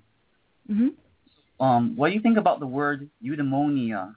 You know, the word Aristotle used for human flourishing. Because whenever I say I'm for selfishness or egoism, people say, "Oh, that means you do whatever you feel like doing. You you get pay revenge whenever you can, or you only care about money." And I say, no. There's this idea called eudaimonia that Aristotle talked about. Means good spirits.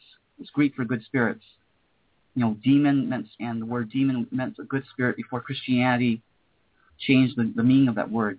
And I say the idea is that in the long term, throughout your life, you know, you create harmony and inner peace. You do what's in your own self-interest peaceably, and it's win-win. And when you deal with other people, you have win-win relationships. hmm So I say that's what I mean by selfishness. So what do you And- about? So so would your idea that you would just replace the term selfishness with eudaimonia? No, I I don't like it when people say, "Oh, if you only use a different word, stop using selfishness." I don't mean that.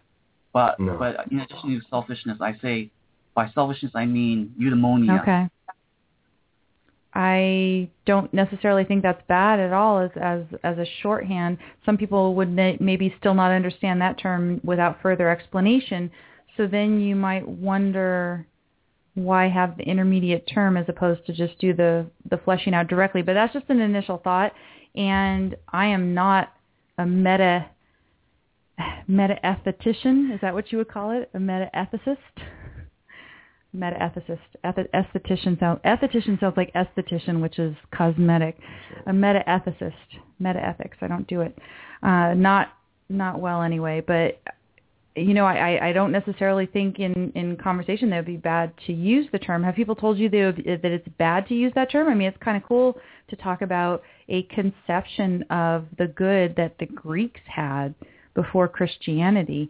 I, I love going back to the Greeks and seeing how much they knew about life and, and the Right. human condition. I mean, I, I just finished reading the uh, Aeschylus's uh, Oresteia, the the trilogy, and in the Eumenides, which is the last installment in the in the trilogy, there's explicit connections made between a society having proper rules of justice, society being just, and having happiness and prosperity. And the idea that, that the Greeks in, in Athens, that the, the goal was and that they felt that they deserved to have victory without guilt or remorse. That in, in effect, they rejected unearned guilt, right? And this is Right. in Aeschylus. And Yeah. This is uh, 400 and some odd BC. It's amazing. So I, I don't. I think that uh, the value of it is, is is just to say, look, that they're very smart people, you know, who have in the past recognized this concept, identify this concept, and then flesh out what the concept is. That there's more to this than the typical gloss of, of selfishness. You you might think that in just in terms of getting content across, it's not necessary to do that, but I think sometimes it is interesting to just talk about the the history of conceptions and and how any of these moral concepts are going to be universal across societies. So you've got the rational Greek culture reaching, you know, some of the same concepts that we're looking at today. So that's that's my 9:30 at night when I started at 10 in the morning take on on that, but um I like it. And I, I, I prob- I probably wouldn't have been as struck by it if I hadn't just read read Aeschylus. Right. Oh, well, that's all that I Is that all? Okay. So I mean, what, what, when when you when you've done this, when you've brought in the concept, if people said, "Oh, you, you, you," I think you said something that they they say, "Don't bring in this other concept, just stick with selfishness." Um, no, they say, they say no, just don't say selfishness, don't say eudaimonia, just talk about individual rights and try to sound like Thomas Jefferson. Mm. That's we hold these truths to be self-evident, right? And if well, it was self it's not self-evident. well, and if and if it was self-evident, we wouldn't be here, and No, you know, wouldn't be in this talking about these problems with Bill Whittle and, and Klavan because I mean, basically, if it if it had been self-evident, then there wouldn't need to be an Ayn Rand. But it's not self-evident. There needs to be a philosophical defense. Here's a woman arming us for the world, and these guys uh, take the opportunity just to discourage their viewers to to read her. To what end? I mean, I don't, you know, because she's an atheist, to dismiss her on that end. And then some someone suggested, well, objectivism needs uh, some religion in it. I mean, it's just it's not religion. It's impossible. It can't happen. Religion won't make it good. It can't make it anyway. It's like saying, okay, so we have to make this religion more rational now. We have to make this religion atheistic. It's just, it's silly. Reason is our Well- means of gaining knowledge and our means of survival, and, and that's uh, Rand's unique contribution. So I think I don't know. Is the chat room shut down, or I think so. There's only only a few, only a few left there? but no more. Uh, Thank you, Stuart, for calling in, there's someone else. Uh, someone Thank else you. calling. and we'll talk next time. We actually do have one more call. I guess we'll try to take it for a couple Yeah. minutes. Yeah, yeah. Let's see who we have. Hi, who's this? Hey, Bosch and Amy, this is Dan Harris. I called uh, well, about a year ago. First, so it's my second time calling. Oh, okay, excellent. how's it going, Welcome Dan? back. Thanks. Um, it's very disappointing hearing about that. You know, I I don't have much time to get uh, the news, so you know, listen to you guys and uh, some of Mark Levin, and it's just sort of, you know, he says some bad news and it's depressing, and this is, you know, sort of depressing for the reasons you guys have said. Um, We, we so, we didn't mean to depress you. We just thought that this was something that was worth discussing. Well, it pissed me off. I think Yeah. it bugged us. Def- Yeah, I'm a definitely little bit- You know, Whittle's a good, a good guy. He's, you know, he is a fellow traveler.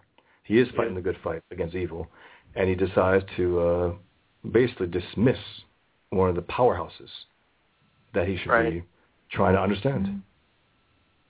Yeah, and you know some of the weakness that I see uh, from the conservatives, you know, they have some really good arguments uh, when they're discussing economics and practical arguments, but when you get into like more fundamental issues like ethics, uh, they, you know, uh, it, it's difficult for them to side switch tracks from what they're originally at. And so, you know, ethics, is, you know, as what I've been able to read from Ayn Rand, is, is a science. You can validate it. You can, you know, re- reference reality and come to these conclusions logically. And that Right. Contra- contradicts at least most conservatives' view of what ethics is. Right. And uh, you know, that's how they view. You know, when you see a contradiction, obviously something's not going right. And I think there's a, a, pressure, or, or at least a, an inclination to use what you originally, what your original premise was, and to view that the new in, introduction into what you're trying to, I guess, integrate that contradicts what you already know at, at is what is in the error. So I think they they see this as alien, and uh, I think that they have a hard time, you know, challenging their own premises. And it, so Well, it's, and- it's and- kind of and- disappointing. Yeah, Yeah. it is. And, and the other thing is, it, it may have been quite a long time since Klavan read any Rand, I and so he's so. got a selective memory Right. about it, and the selective memory is filtered according to his own views.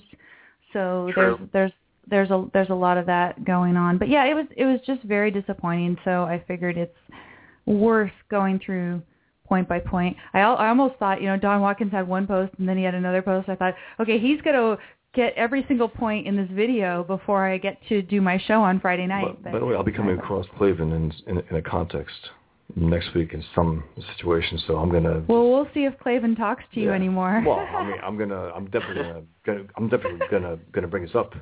well, tell him tell him my, the invitation for coffee is is open. I will. I I will. will. He's, he's around here. Yeah, I think I think he's from around here, so definitely we could uh, discuss uh, with the what's it with the the pink cowboy? Is that what? It, yeah, pink in the bathhouse, something. The fastest guy in San Francisco bathhouses. Well, I mean, he is always wearing pink shirts, which I'm not crazy about, but whatever. Pink shirts on men, anyway. I I mean, you know, guys who are very self assured can, you know, I think a homosexual designer said, "Let me uh, make men wear pink shirts and make it popular," and that's it. And No. So, so these straight guys put on pink shirts. And, okay. some guys look good It became in popular. pink shirts. Uh, I, I I never wore a pink shirt. I don't I don't care to wear a pink shirt. It's just it's it's not a man's color. I mean, So for Christmas, should I buy you a pink shirt? no, I mean I'll, I'll use that as a, as a rag. It might be valuable as that. Maybe you can start Terrible. with salmon. It's kind of pink, but it's kind of Right. Exactly, Right. exactly. Just and actually, it's interesting because the It's shirt too close to pink. the shirt that Klavan is wearing in the video isn't exactly pink. Well, It's really she's worn pink, so that's just a little different. Maybe he washed it too many times. I mean, maybe it was like fluorescent pink. Oh God. Okay, Bosch. I think we're gonna have to turn off this show because you're gonna start sounding like Whittle of the thing that Oh, I'm man. criticizing in here. Anything well, else I just before we wanted to make one more point. Yeah. Sure. The, uh, and so, like you said, there's, they get their, you know, they they latch onto words like selfishness, and they, they bring in their own pre-context from what they understand as selfishness, and it really sort of just betrays kind of you know their under you know their view of what they view as in their self-interest. Like it, I don't, you know, to to see that you know you don't help other people out just because you know it it's in your self-interest or you're a monster because it's in your self-interest. It just it just sort of you know betrays what they view as actually is in their self-interest. And I find Well, that right. that And- kind of monstrous. And and what they would see, I mean, in effect, I think that Klavan would maybe characterize what Obama does as in some way selfish. Mhm. And to me, Barack Obama, Hmm. I mean, you could have selfless, the word selfless in the dictionary, and you could have a picture of Obama. Yep. And I mean, Obama likes to have his picture everywhere, so why not in the dictionary under the term selfless? I think it would do a great job right there because He'd endorse this it too. guy, He'd endorse it. I mean, uh, he he's as far as I can tell terrible at his job and he's doing everything in the name of everybody else. He thinks he's getting stuff for himself in terms of power and the ability to have these lavish vacations and everybody watches him on TV and he was I Shifra who is the producer for the Tammy Bruce show showed me this picture today and poor thing she kept trying to send it to me different ways and I kept ignoring it during the whole broadcast but this picture of all the people at the hmm. NATO and all of the leaders in this conference have their hands down at their sides The only one is hand up in the air waving is Barack Obama. Yeah. It is the funniest Yeah. darn thing in the world. It's so silly. That I mean, maybe that picture itself should be selfless. I think that should be it. Read my tweet Why am I reading that tweet? because it's funny. If the Islamic enemy started bombing golf courses. Yeah. If they start bombing Oh, golf, then golf then courses, then Obama would pay This is attention. war. Okay, yeah, yeah. yeah. But but you get you, you you get the idea. I mean, why wouldn't Klavan be able to recognize that Obama is really uh, the the Well, epitome of selflessness and Rand's yeah, but yeah, but again, these guys, a lot of them don't have. They're cowed by Obama. In their mind, this is how maybe a Christian might supposed to be acting. You mean in their minds? In some like Boehner, let's No, say. no, they- I'm not saying about maybe Klavan. Uh, I'm talking about a guy like Boehner. Doesn't have a real intellectual argument against what Obama's doing. He doesn't. He feels cowed by it, and also they can't see him as evil. They can't say no, this they is. they see him. They see him as evil. I mean, he said he said you have to hide. Not- oh, Boehner, yeah. Boehner. I'm talking about yeah. you know, guys in Washington, let's say, they can't see him as evil. And these guys, to an extent, can't see him the way we see him either. They can't. They can't see him as, as, as evil as he actually is the way we see him. They can't. That's why I don't I, I don't know them going on Obama the way we do. I I don't I don't think they would get to the point where they're calling calling him a nihilist or even evil. I don't even think that they would call him evil. I don't I don't think they would. I mean, they were making There's a reluctance to- about the there's a idea reluctance that to use that you, word. you need to hide your wallet and run from these yeah, people, that's, that's right? you know that, that's okay, but evil is a very declarative. It, it is a con- condemnatory term that these guys are reluctant to use, and because of that reluctance, this guy's been able to get away with murder. I think because of the whole the, the whole country has, has been cowed. Well, I, I Right. mean, I, I'm not exactly sure that that's. I haven't heard the two of them say that Obama is evil. I've never heard them say that ever. But I mean, he said of Rand, you know, Levin may. Rand's view is worse than nonsense. That's pretty condemnatory. So, condemnatory vocabulary is Yeah, something that they use. about Rand. Yeah, I don't know. About Rand, yeah. I don't know. In any event, Anyway, good talking then. yeah, good talking, Dan. Thanks for calling in. Good talking to you, and too. uh, Yeah, Call up back what you guys are doing. Thank you. definitely, definitely back back to the normal next week, whatever the normal is around here. okay, take care. I guess I'll wait here for that. Thanks. Bye. Okay, everyone, thanks for listening. Those of you who actually are still able to listen, I don't even know. There might not be anybody. It might only be the recorded folks. But all you recorded folks, those of you who haven't had a chance to get your word heard about this video, uh, go over to my blog at don'tletitgo.com. I've got the video posted there at the top, and you can leave a comment. That would be great. You can also go over there and share my blog. You can subscribe to the blog. You can become a supporter of this show and get the two hours that we did earlier today, which was overview of a bunch of news stories, a lot of the, the usual stuff. So thanks. Thanks, Bosch, for being here. Thanks, everyone, for Thanks staying for up listening, late. everyone. Always appreciate it. We'll talk to you next time. Take care.